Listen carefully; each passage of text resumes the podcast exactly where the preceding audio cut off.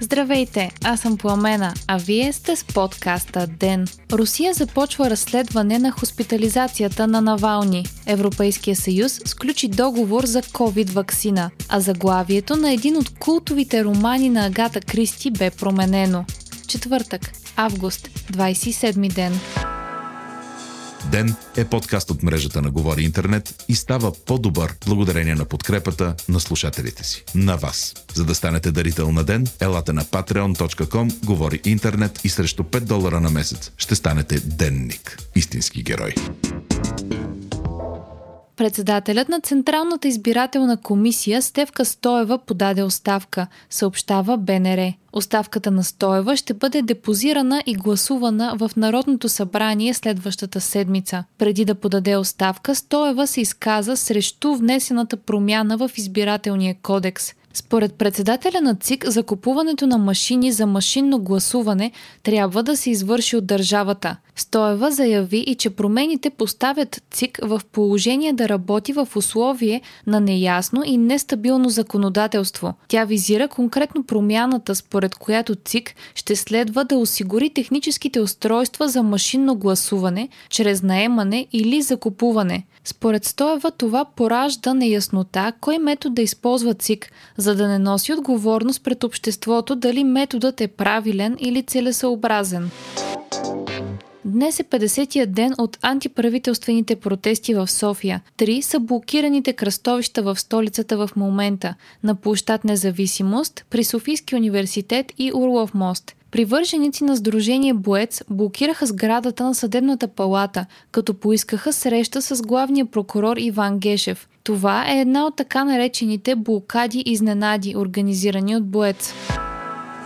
Руското Министерство на вътрешните работи обяви, че започва разследване във връзка с хоспитализацията на опозиционният лидер Алексей Навални, предаде ТАС. Това се случва седмица след като Навални бе прият по спешност в болница в Омск с съмнения за отравяне, след като загуби съзнание по време на полет и след настояване от Берлин, Париж и Лондон за максимално прозрачно разследване на случая. Първоначално Москва заяви, че не вижда необходимост от разследване, тъй като нямало данни, че случилото се с Навални е отравяне, а според лекарите в Омск ставало въпрос за метаболитно заболяване. Навални бе транспортиран в болница в Германия по настояване на близките му. От немската болница обявиха, че според предварителните резултати Навални е бил отровен. Вчера руският президент Владимир Путин заяви, че Москва подкрепя идеята за започване на независимо разследване срещу предполагаемото отравяне на Навални, а говорителят на Кремъл коментира, че случилото се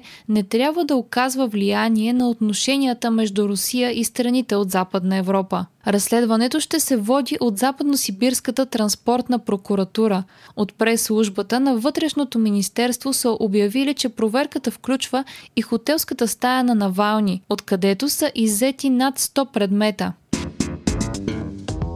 Русия е готова да изпрати сили в Беларус, но за сега няма условия за това, заяви президентът на страната Владимир Путин в извънредно интервю за държавната телевизия, цитирано от Дневник. В Москва е създаден резерв от служители на правоохранителните органи по молба на президентът на Беларус Александър Лукашенко, а руски сили могат да се притекат на помощ на властите в Беларус, ако ситуацията се изостри и екстремистките елементи, както ги определи Путин, започнат да громят, да палят коли, къщи, банки и да нападат административни сгради. Москва и Минск се надяват на мирно разрешаване на ситуацията, а Лукашенко е заявил, че е готов на диалог с вменяеми представители на опозицията.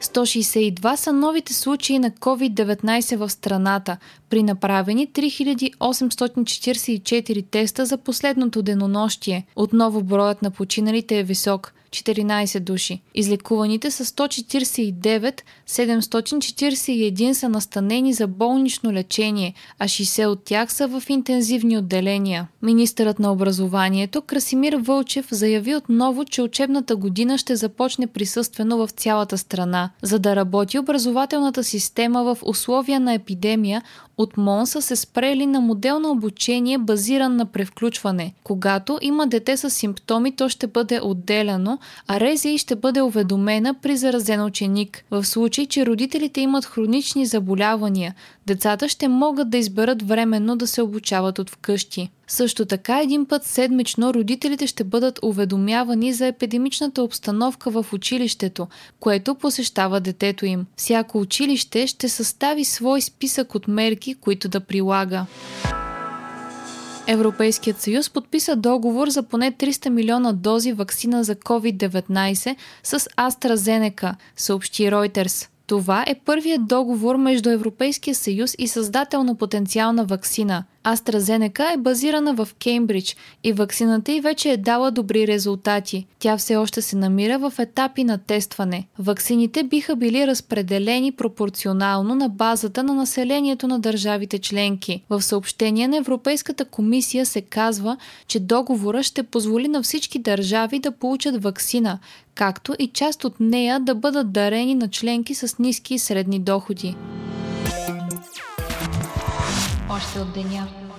Ураган Лора удари бреговете на щата Луизиана с вятър достигащ 240 км в час. Лора е четвърта категория ураган и опасенията са, че може да предизвика приливна вълна, наводнения и разрушения на територията между Луизиана и Тексас в размер на 25 милиарда долара. Това може да се окаже най-големият ураган в района за последните 160 години. Култовият роман на Агата Кристи «10 малки негърчета» е публикуван във Франция с променено заглавие, съобщава БНР.